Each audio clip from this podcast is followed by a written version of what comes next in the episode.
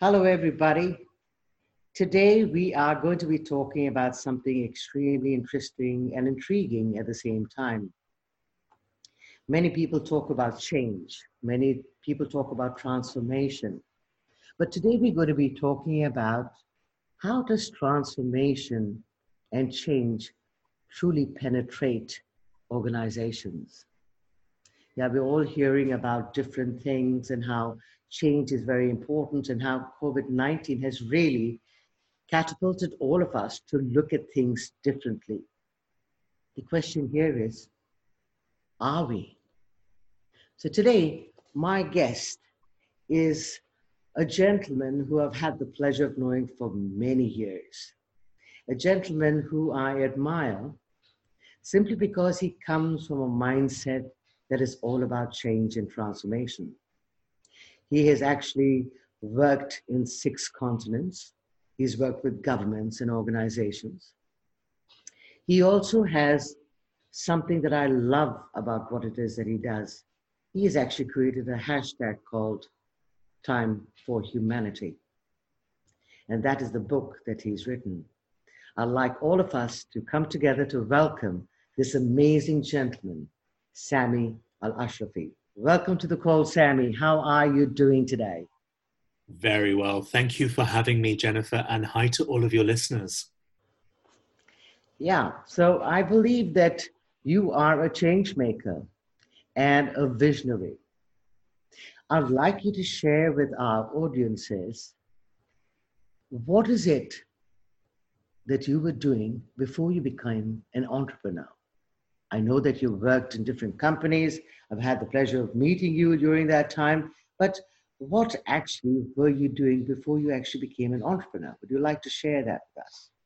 Sure. Well, I met you, Jennifer, 10 years ago. Can you believe it? But my journey goes back to probably around the age of 13 and 14. Mm-hmm. So I promise I won't do a full life history, but I remember being a kid that felt different to others as they were playing football or playing computer games. I lay on a beach in Abu Dhabi looking out at the night sky, asking, How can infinity exist? Or who created this beautiful world? that we call our, call home. And so I went on to study classical civilizations, mythology, Eastern traditions, languages, and I ended up reading philosophy and theology at university, specializing in ethics. And I decided I needed a little break so I took a one year contract working for Walt Disney World. And it was at the Magic Kingdom in Orlando where my passion for values, culture, and bringing humanity at work were awoken. So I've had quite a varied career. I gave up a career in diplomatic service in order to follow my bliss, which was flying. And one of my core values is freedom. So I couldn't contemplate a career being cooped up in a cockpit so I became cabin crew instead. And I traveled the world, which brought me to Dubai. And at the end of my career with a major international airline in the UAE was when I was preparing for my next role with a government. And that's when I met you. Mm, it was wonderful. It was really nice. And, and all of these things that you have just now talked about is what it is that we as individuals truly look at becoming as part of our new roles that we're going to step into. So I'm quite sure in the time that you were looking at the work that you were doing, you always knew that there was something better out there for you, but you always gave 100% of what you could actually deliver at that particular time to any organization you were associated with. I feel very lucky that I started my career in service I was mm. taught how to bow to certain nationalities, mm. to kneel on the floor to maintain eye contact with passengers. Yes. I was always of the view it's be the best you possibly can at whatever you do. And instead of sometimes being inclined to gossip mm. in what they call the galleys on board, I mm. used to go out into the cabin often first class because I would find people in first class always had a story Mm. And I would ask them, starting at the front of a plane and working my way down, mm. just what's your story? Because I wanted to learn, give everything to whatever I was doing. And I found that that allowed me to rise to the top, which gave me the next emergent opportunity. Which didn't always enjoy, but I gave everything and I took as many learnings as I could before then grasping the next opportunity. And so it's been, inverted commas, a series of accidents, but I, I would suggest you and I, Jennifer, and many of your listeners, we perhaps don't believe in accidents. exactly. that, that's true. Absolutely true. Right. So moving forward, uh, Sammy, where did you see that there was this turning point? Because I truly believe our listeners would love to hear what made you turn, change, refocus into who you are today as a CEO of mm. Marmalade Fish. And now you have already shifted and changed. So I truly believe one of the things, and please correct me if I'm wrong, the way that you have actually been doing things and being showing up in your own business is that you truly are a believer. And this is what it is that my mantra is that change is constant, but changing is a personal choice that truly needs to get out as a voice. I truly believe that you are that walking testimony right now. What a beautiful thing to say. Thank you. I, I never considered myself to be an entrepreneur. Mm. As I went about my awakening, I started to realize, Jennifer, that I was subject to invisible power structures and dynamics that were eventually going to limit Sammy's potential and to mm-hmm. stop me from living my purpose, even though back then I wasn't exactly clear on what my purpose was. Exactly. I mentioned earlier, I knew what my bliss was, mm-hmm. I knew what lit me up. And so I mean, have you ever worked for a company that rewards fitting in over being extraordinary? Because that was my experience. Yes, and I, I felt I, that, you're right yeah. because I had, and after some time, I actually became totally aware of what was going on. But I didn't ruffle anyone's feathers, but I maintained what it is that was right for the organization because my values were very, very strong about what can I be and do differently that will really enhance an organization? It was not about me, it was not about anyone else, it was the organization, but then it was value driven. Mm. And it actually met, which is what it is we'll be talking a little later. Yeah. So come to your your transformation and your yeah, well, change. It was over time that I found myself going towards the edge of the periphery to be able to affect change from that space mm-hmm. so that I looked and sounded like other people in corporate, but I recognized that I was eventually stepping away into a role that would allow me to serve, as you said in the intro, governments and companies around the world mm-hmm. to create those high performance cultures underpinned by values. So I love in the work I do with leaders, I often say, please don't give up because we need pillars and beacons of light in companies. I would say it only takes one, and please be that one who stays and helps change from the inside out. But for Sammy, my journey is going to be helping you and then serving the rest of humanity outside of companies. Which is which is a really cool thing to do. I do it in a little different way. I love to work with organizations and help them to shift and change individual by individual. So yes. it's, it's, it's really cool because when each and every one of us can step up into our own potency, is when true change gets affected. And we all have a role to play. Absolutely. And I on for the first few years of setting up Marmalade Fish, I was speaking around the world about culture change mm. and using words like transformation. and it was a few years later I had a realization it doesn't exist. The mm. only thing that exists is to borrow your language, individual by individual. And that's how you shift the norms, environment, and eventually the culture. Yeah. My next question i mean uh, this book of yours is absolutely phenomenal.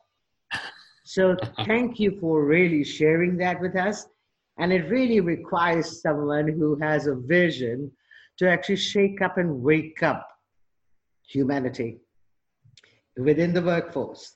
I think it is brilliantly uh, written and i love the stories that you have shared. Um, you talk about values being the underpinning uh, situation of true transformation and change. I have this question for you. Um, so we talk about high performance and culture that underpinned, but that are underpinned by values. My question to you, because I can actually sense the audience saying, "Hmm, whose values are they? Your mm. values, your boss's values, the team's values, and how do we actually come into that?" So, if you'd like to share your insight on that, that would be brilliant. Absolutely. Well, I think society is profoundly unimpressed by endless corporate claims that mm-hmm. uphold certain values and mission statements that are blatantly hypocritical. It's as if values are mere words without any actual connotations. Yeah. I see business is all about people, then the question becomes how is it that good people let bad things happen?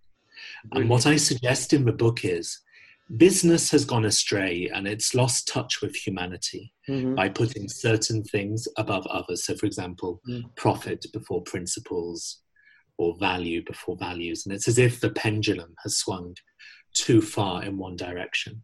Mm. And I think if the business of business is people, then it's almost as though we've temporarily checked out our humanity every time we used to swipe our access cards to enter work.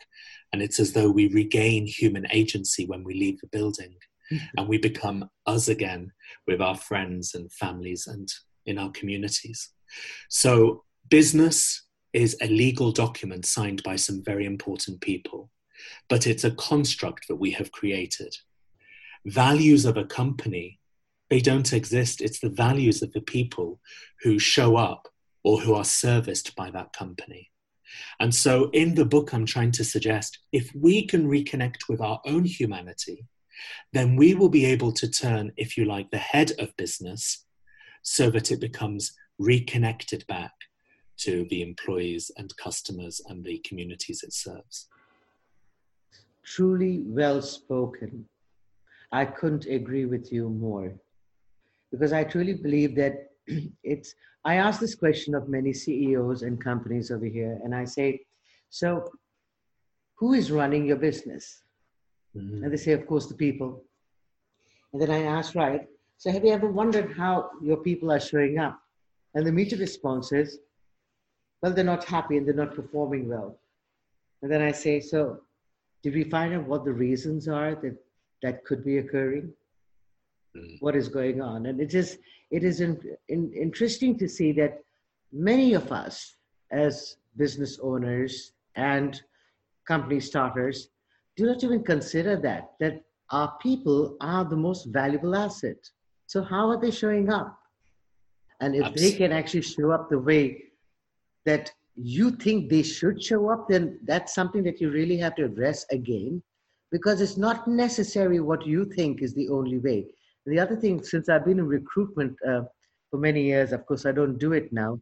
It was always about if you have chosen people to come and work with you, not for you, a very uh, slight distinction there, then the level of the performance of the organization will not be with people who are saying, yes, sir, yes, sir, three bags full, sir. But you're appointing people who can contribute to your vision and mission which is so essential. That's why I see leaders as coaches or leaders as facilitators. And the okay. image that comes to my mind is we are all trying to achieve various results in our business. And if you like, that is the destination point. It's the input that you've put into Google Maps or Waze or Bing Maps. The leader, are you in front of your people? Are you looking backwards occasionally or sometimes dragging them? Or are you behind your people constantly, watching what they're doing and maybe pushing them forwards against their will? Or are you making a conscious choice to stand next to people and be a guide along the journey? Because as I said earlier, we're all good people and we're all just doing the best that we can from our current level of consciousness. Nobody means to be bad. Nobody means to be an underperformer. So, where there is a disconnection, I think it's important to remember all connection starts with self. And if I'm connected to myself from that space, I can then connect with my team, and then we can connect with the vision, mission, values of the company. truly, truly well spoken. Um, I do something called the engagement model, and unless you don't engage with you, how would you be able to engage with anyone else? That is the something that that's my next question to you is. Uh, we all have um, organizations and we have people in organizations, but and we, we tend to to tell companies that yes, there has to be change and there's got to be transformation, et cetera, et cetera. And there's so many companies that are doing training to make that happen. You know, let me take your people and let me do this training so they can become that. But the question here is that's all well and good. But are the people choosing to be trained? Mm. What are the people doing individually to really outperform what it is they've created as a, a space to conform instead of asking questions that are being party to the change. Do you have any insights on that? How many organizations have people who truly are being forced to do training and yet are not inclined to do it? And they're just doing it because they have to. So, how yeah. can we shift the have to, Sammy, into choosing to? It's such a beautiful question because I sense the common thread that runs through training and learning methodologies is that focus on learning by reflecting on experiences of the past. and yet, when we're working with leadership teams, the client could be in business, government, civil society. What we're hearing is leaders facing new challenges that require them to reflect on the past but also to sense and actualize emerging future opportunities. And I feel that the shift is the question becomes how do we then create a new methodology that enables humanity to scribe a future as it lies embedded within the present and use those resulting insights to guide our decisions?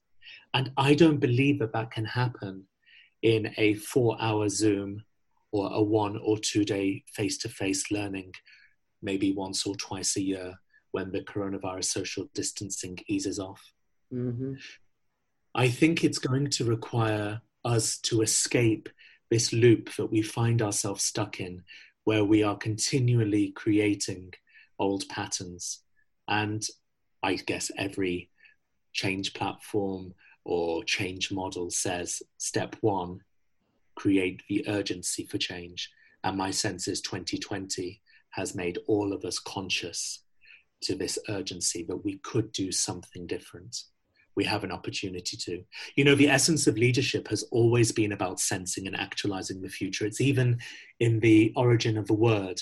Mm. The Indo European root of the English word leadership is leith, which means to go forth and yeah. cross, a, cross a threshold that's different from the past totally because you, you the, i think uh, 2020 and especially this coronavirus has has been a blessing in disguise that's what how i perceive it uh, and sense it. it it's been a wake up and a shake up call for all of us to step out of status quo to truly step into what it is that we are here to truly be as a pro because there's there's there is so much that we have not yet uh, thought of, try to actualize, try to change within ourselves. And I think this has been a, a brilliant uh, opportunity for us to, to reflect where it is we're operating from, what is our operating system individually. Because when we come into individuality, that's where true transformation can, can actually come into effect. Because then what you do personally is what it is that's affecting everyone else around you. But I don't think we have actually gone into going on the inside. We keep operating from the outside to try and figure out how we can be conforming to perform, to be accepted. Um, and then we go into this thing that we're having a disparity within ourselves, but it's a conflict that's going on, which is reflecting in everything because I truly believe that our first language, Sammy, is energy. It cannot be seen, it mm-hmm. cannot be tasted, touched, or whatever. But it truly is the forerunner of anything that we actually get in touch with. What are your views on that? Oh, well, you're speaking to a Reiki master. So, on one level, my views are I love that we speak that language. And mm-hmm. on another level, when I was doing my brainwave training mm. in Bavaria, I would be sent into a chamber for 12 or 15 hours a day. Mm-hmm. And it was light proof and soundproof. And it was just Sammy mm-hmm. and my brainwave patterns being measured. As I dipped in and out of different states of awareness, mm-hmm. I began to realize how long it takes me to land into a space where I can then do my introspection. Your and the beautiful delta, thing your delta me, space is it? My delta space is my favorite. But the training starts with try not to achieve alpha theta or beta. Mm-hmm. so try to if you like try to not be in those beautiful brainwave states. And then from that space you realize but you spend a lot of time in them because you're getting constant feedback from the tones mm-hmm. that are reading mm-hmm. the EEGs. And then after you've learned how not to, then you get trained in how to access them. And that introspection and that inner work is, I think, step one in order to realize that we are all connected in humanity. But it starts with doing the work on me first exactly. before I go into the we. Exactly, that's that's true. And funny that you say that you're a Reiki master. Um, I'm one too. Uh, so I've, I've done Reiki mastery. I'm a theta healer, practitioner, and teacher. And I'm an access consciousness uh, facilitator as well. So it's been quite a journey of truly getting to know who I am. Because unless we do not know who we are, we can't actually say that we can transform or change or help people to change in any aspect. We've got Indeed. to know who we are. So I think uh, you answered my question brilliantly as to is it only the responsibility of an organization to really help people to change and transform, or is it our personal responsibility? And not only responsibility, but the being curious to know who you really are and what impact you can create by really tapping into your own brilliance because truly that is what makes the difference. Absolutely. Well i can only let go of who i am or my ego if i know who i am. So i guess uh, it's eckhart tolle who says the awakening of consciousness is the next evolutionary step for mankind and I think that there's going to be so much more awareness and more conversations about this energy work. And now that you say you're a Reiki master, that's fascinating because you reached out to me having just picked up on the energy of the book. Yes, How was that happened? that, that's amazing because I saw this, the book, your book, and I said, wow, now let me just connect to it. And as I connected to it, I, I could actually see you working through it and what it is. And I said, okay, fine, that's cool. I can see it, but I think it's time that other people see it too. And that's why we're on this podcast because I really wanted, and I hadn't even read your book, but the, the book was calling to be heard. And that's, that's... why I said, uh, uh, I, I, think it's time that Sammy uh, spoke about his book. So let's talk about this amazing time for humanity. Tell us about your book. Tell us about the journey. What took you there? How did you actually come into saying, okay, it's time now to write a book? It's been an incredible journey since I did a TED talk in 2019. And the I heard that. That was phenomenal. Why Brilliant. business needs our humanity. Yeah, and many years ago, when Marmalade Fish started work, we brought in the organizational culture word, which was so misunderstood. And the word humanity was created, or co created, I should say, with my curator at TED, mm-hmm. where we were trying to work out what exactly are values, cultures, ethical breaches, lack of connection. What is that? And we decided that is humanity. And so when the TED talk went out, the usage of a word now, it's beautiful, it's come into the lexicon of so many leaders. And I was contacted by people all around the world who were sharing their stories.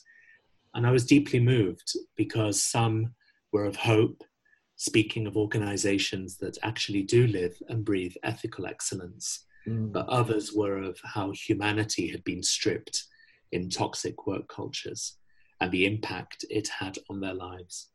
So I held those words close, Jennifer, and I mm. progressed my own work. And I was fortunate during that time to meet more incredible souls who started to ignite this deep sense of collective calling with me. And that's why we created the hashtag Time for Humanity, which is not a movement, but rather a growing community of people who are willing to step in and be supported in that change, who are willing to ask the big and important questions and retain our love of the finer things, our humaneness, and find better ways of working and being. So when the lockdown happened in 2020, I traveled last year 295 days of a year, would you believe? And I decided then th- this is the time. So, not just time for humanity, it was time to write Time for Humanity, the book. Wonderful. Great. So now um, I've, I've seen the contents of your, of your book. I've gone through most of it. But I'd love the, the first part that you talk about, the unconscious part, past, uh, the value of values. I think we've touched on that. How does it actually help cultures to shift, Sammy? When organizations realize that change, like an organism, it can come from anywhere and doesn't need to be driven centrally and directors from the top really do need to live and breathe that values transformation or that change journey for people. So it doesn't have to come from the top, but the people at the top need to really be walking the talk for this change to stick. Because as we said earlier, change isn't easy and not everybody leans into it naturally. Yes, when organizations live their values, it sparks some magic in our humanity. And in many ways, I was very fortunate that I needed that gap year I'd burnt out where I worked at Disney, because I take the point that your listeners might be thinking, well, my company's nothing like Disney. You know, there's no Mickey Mouses or Baloo. But what Disney did incredibly was at the age of 18, 19, said to me, we're here to create magic. And we have some Disney values which are going to be useful guides for you on your adventure to creating magical moments for our guests every single day. And I remember my boss, he used to say in the morning briefings before we would go, inverted commas, on show, because he used Disney's language. And he would say, It's not rocket science, go and create magic. And I remember in one of my early sessions, I said, How? He said, However you like, bring Sammy that's awesome. And just to share one very small example, I had agreed to do a double shift, which was quite grueling. I was walking through the Epcot theme park on my way to the bus to go back to the commons where we lived. And I saw a gentleman taking a photograph of a family. The values which I shared with the company were so ingrained that it seemed like it was a subconscious and unconscious act and that's the power of values when it becomes embedded. We use sentences like in your DNA because you don't even notice that you're doing things exactly. and you don't do it for an outcome. So I said to this gentleman, Oh, who I might otherwise have ignored, mm-hmm. um, would you allow me to take a photograph for you? And he looked at my costume which is Disney's language, uh, Shakespearean with tights. I, I shan't say anymore. And uh, he said, Yeah, I trust you. So here's the camera. I took a photograph, and several months later, I got a letter to say I had changed somebody's life. And at first, I couldn't recall it. But as I went on to read, my heart sank because it turns out the gentleman who was taking the photograph he died in a car accident the following week and this was the only photograph that they ever had as a mm. whole family. Wow. And I share that example because values are the beautiful, small things that happen every day. We have people, whoever I meet, I give them little um, gems, little bracelets. and it just says, Thank you for bringing your humanity. Hashtag time for humanity. And we keep them in our purses, briefcase, wallets, cars. And every time we drive around or we travel and we see somebody bring their humanity, we just give one. It was a gentleman the other day helping somebody who didn't speak English to use the ATM in the mall. And I thought, I just want to honor his values. Or, you know, the marina in Dubai is mm-hmm. quite fancy with tall buildings and people look wow. And I saw a gentleman lying on the floor and underneath some building construction material oh feeding oh the stray cats. And i just you know there you go. And the, it's just ways for uh, this is how we change the world where we express our humanity and in companies when we express it it's more likely that we will feel it. It becomes unconscious.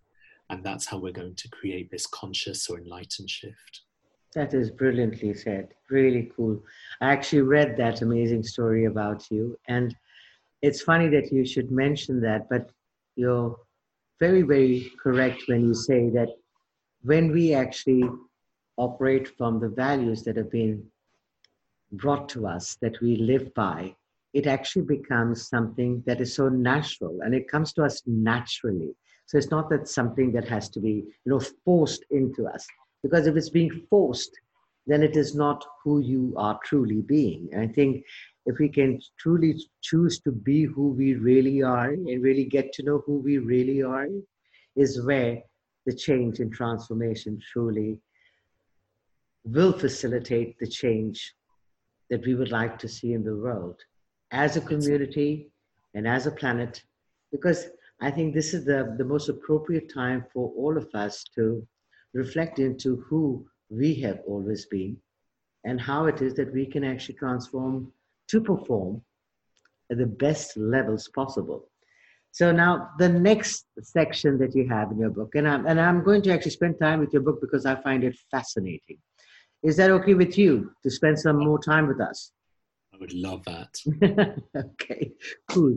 So now the other section of your book, which I found really valuable, and also on your website, because we're going to be sharing everything uh, that, that is in there.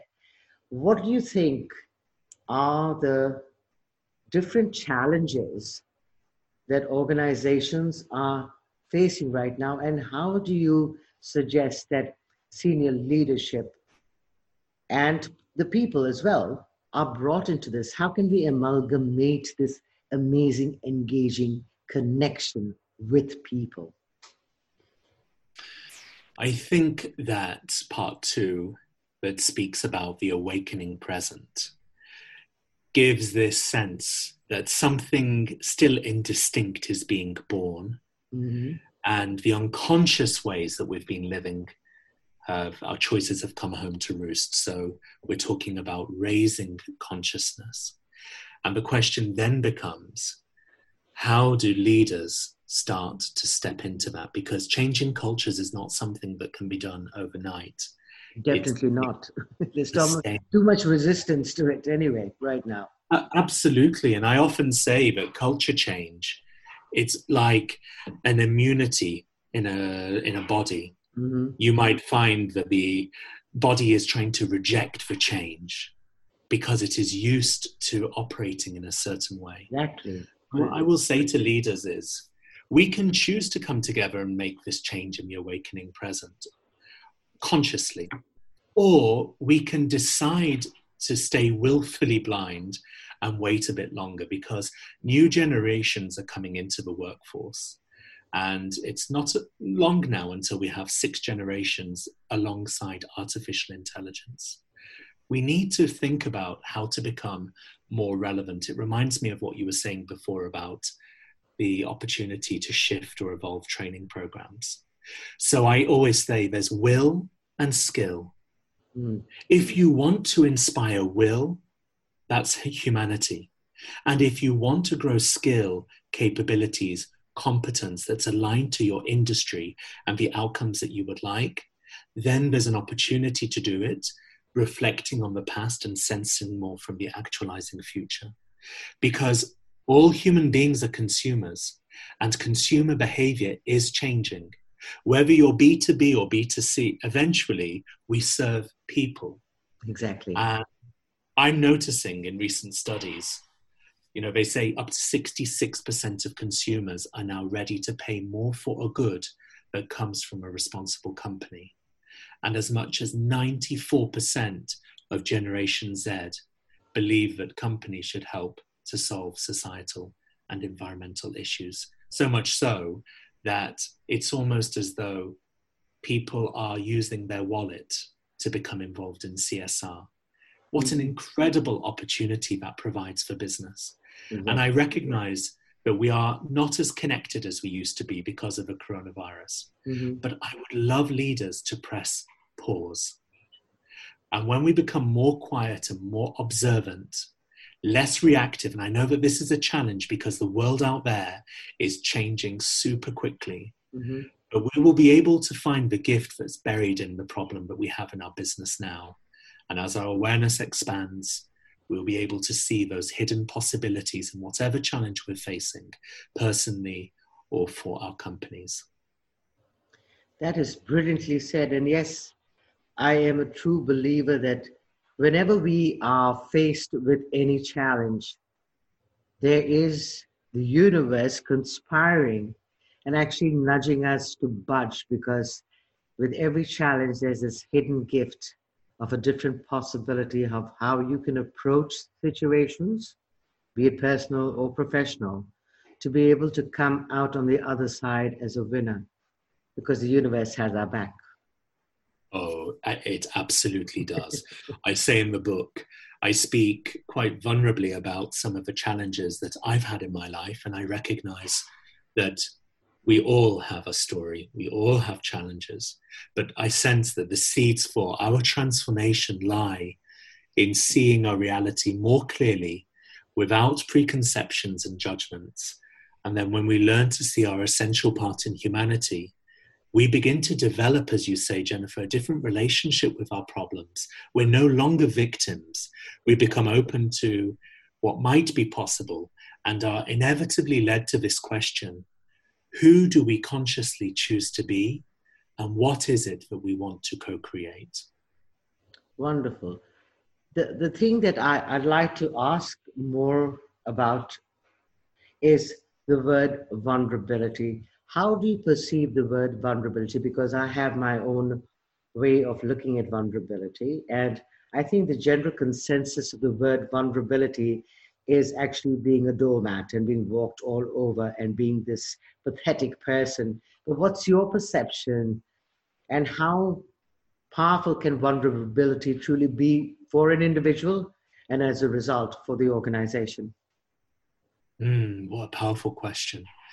I guess when I left the corporate system, I felt very vulnerable the next day. It was as if the company had dimmed my vulnerability which mm I will go on to explain, I think is part of my humanity. Mm-hmm. So after I'd taken off my layers, which mm-hmm. was a fancy suit, a mm-hmm. tie, cufflinks, fancy shoes, didn't have a car to get into, and I found myself not having 50 people asking how I am. Mm-hmm. Um, I'd already started my awakening by then, but I hadn't realized up until that point, I knew what I was but I had absolutely no idea who I was. Mm-hmm. And in my mind, vulnerability is so inextricably linked with humanity because it's about me choosing to share who I am and what's important to me without the, I want to say, without the fear of being judged. I hesitated because I recognize that that fear is real in corporate systems. So, Sammy, uh, before you go on, I'd like to actually add to that. So, it was not about you fearing you and your capacity to expand and grow and be different, but how aware were you and how psychic are you to be able to tap into what other people will perceive of you. And that was coming in as a strong judgment of what is he trying to do? Who is he trying to be? He was in mm. corporate.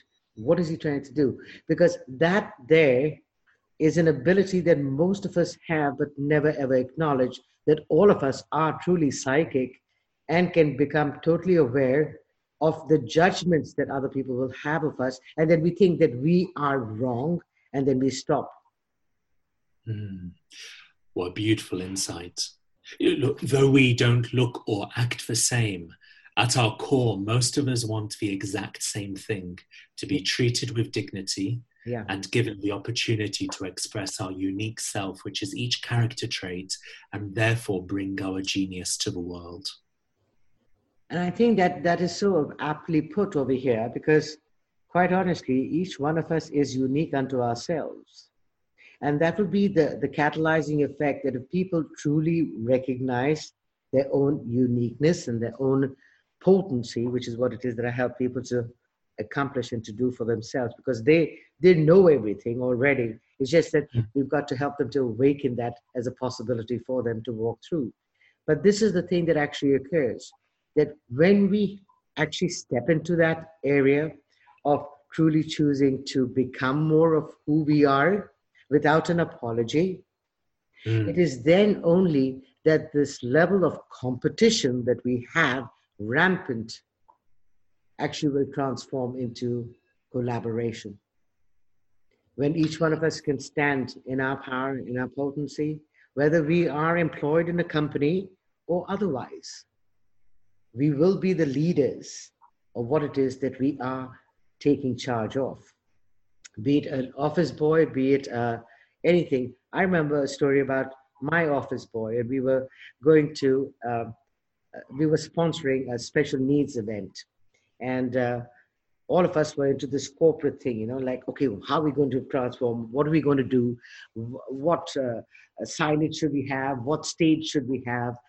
And we were all on the corporate binge as to how do we have to show up for other people to recognize us yeah and this guy came in and he had gone out for some errands and he came back and I said, Oh, I'm so sorry, Bhumi. I didn't ask you. What is it that you think? We have done all of this is there anything else that you would like to add to it? And he comes and he says to me, ma'am, this is an event for children, right? I said, yeah, it is. So he asked me very, very, you know, shyly, ma'am, do we have any games for these children?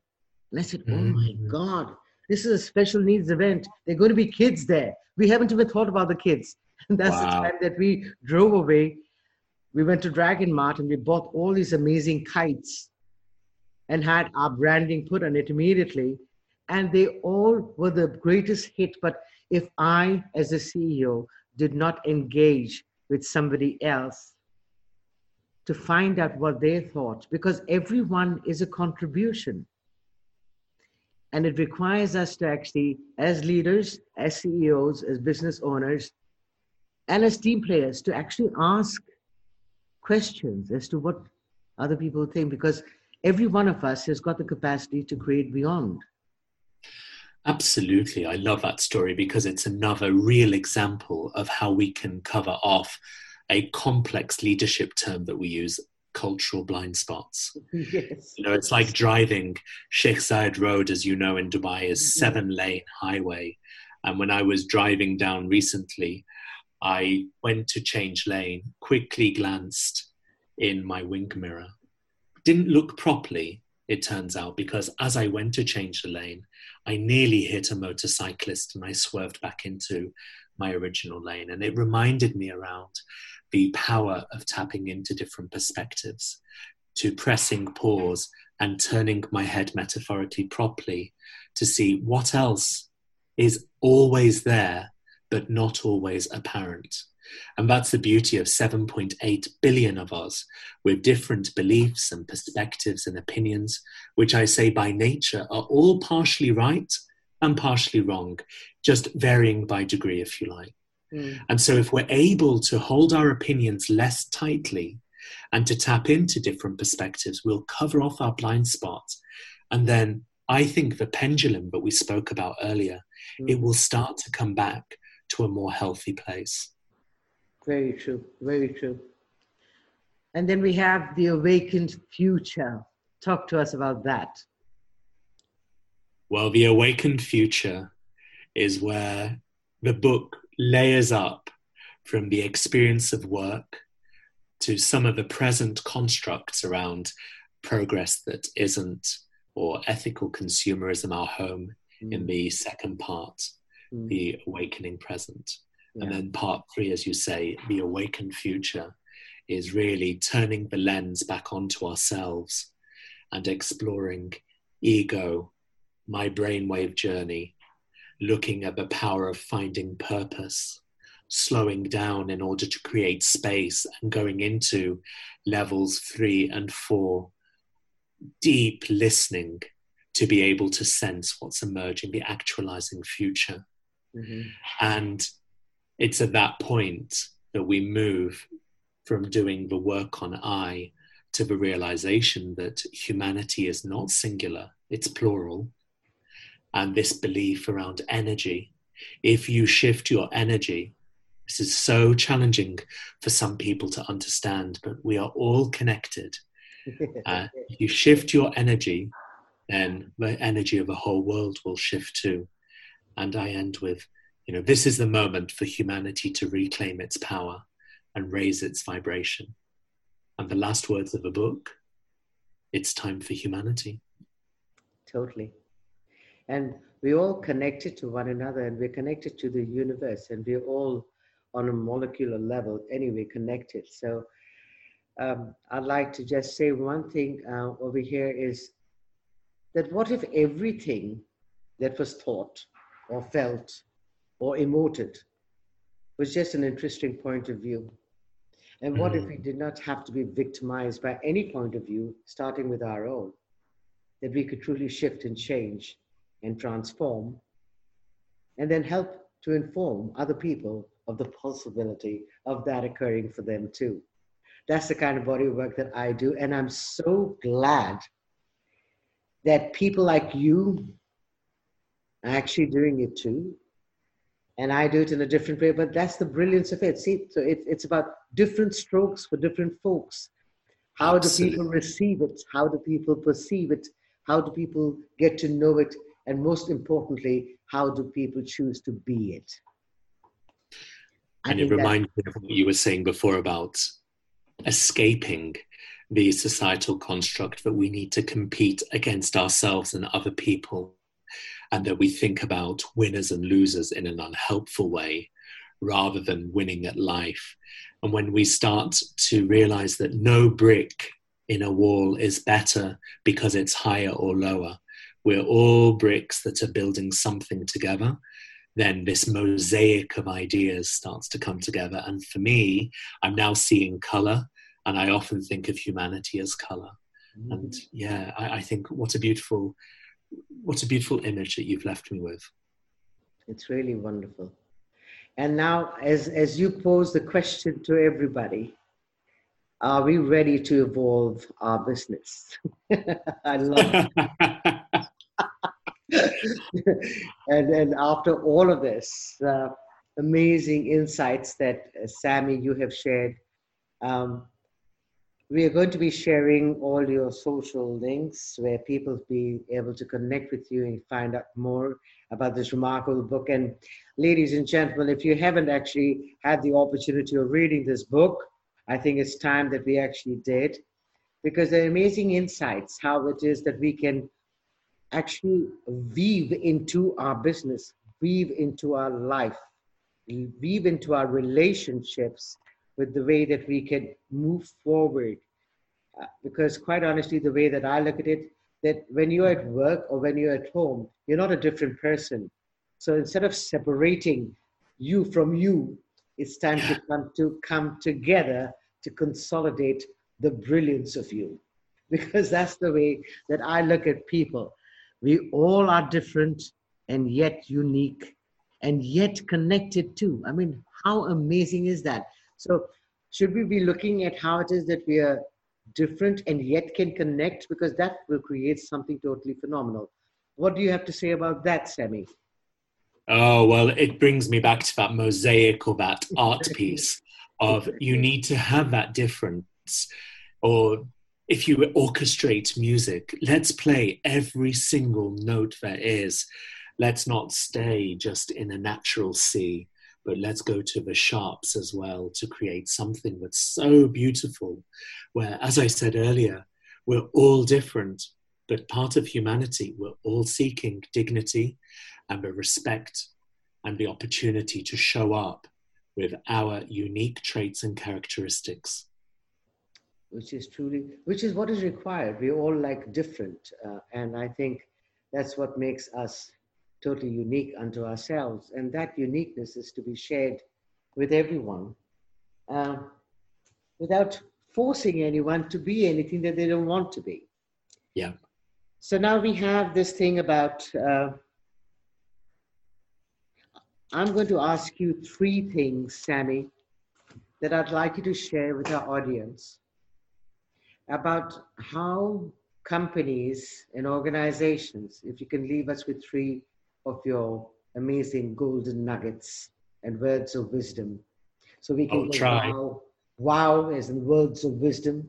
Um, how can organizations truly choose to look at how they are operating from a d- different space that will relate to them becoming more working together to make an impact on what their business is, how people are showing up in their business, and how their clients can actually receive that amazing embodiment of who they are, where everyone is showing up as an ambassador of the organization, and thus have this unified approach to truly be of the best of service to any client that comes into their vicinity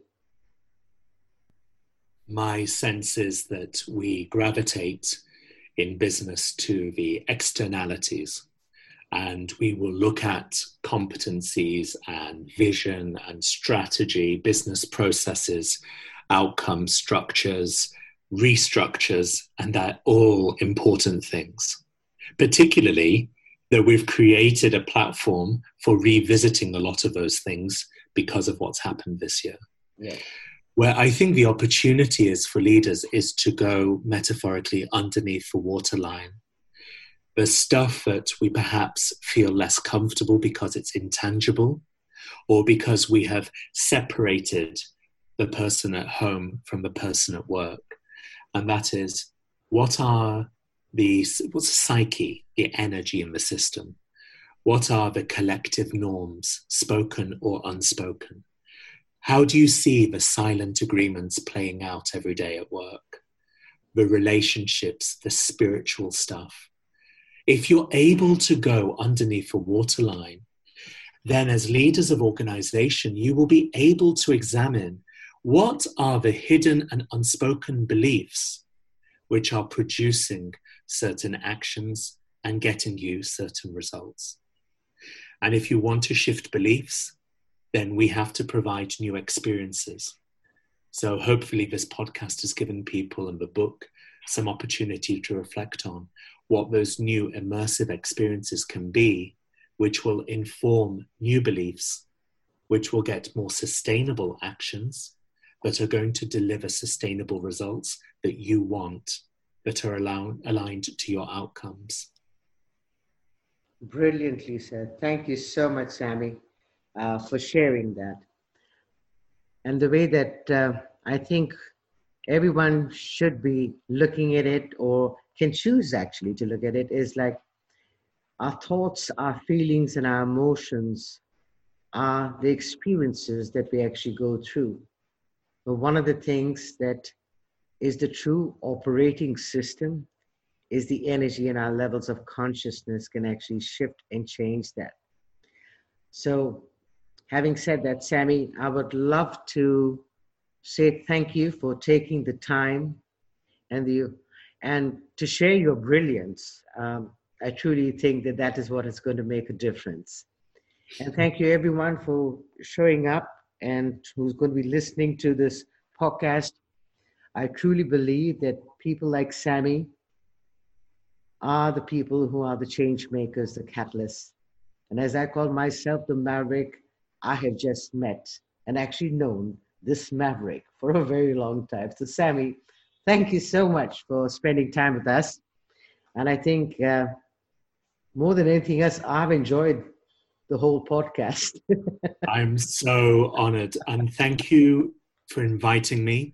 Thank you for being so open and doing your work that you were able to pick up on the frequency of a book and that's led us to this beautiful point. And thank you to your listeners, the people who are out there every day doing the good work, being curious, being open to a possibility of something different. Because I draw my inspiration from the actions that you and your listeners do every day to create purposeful change for yourselves and relationships, organizations, and societies at large.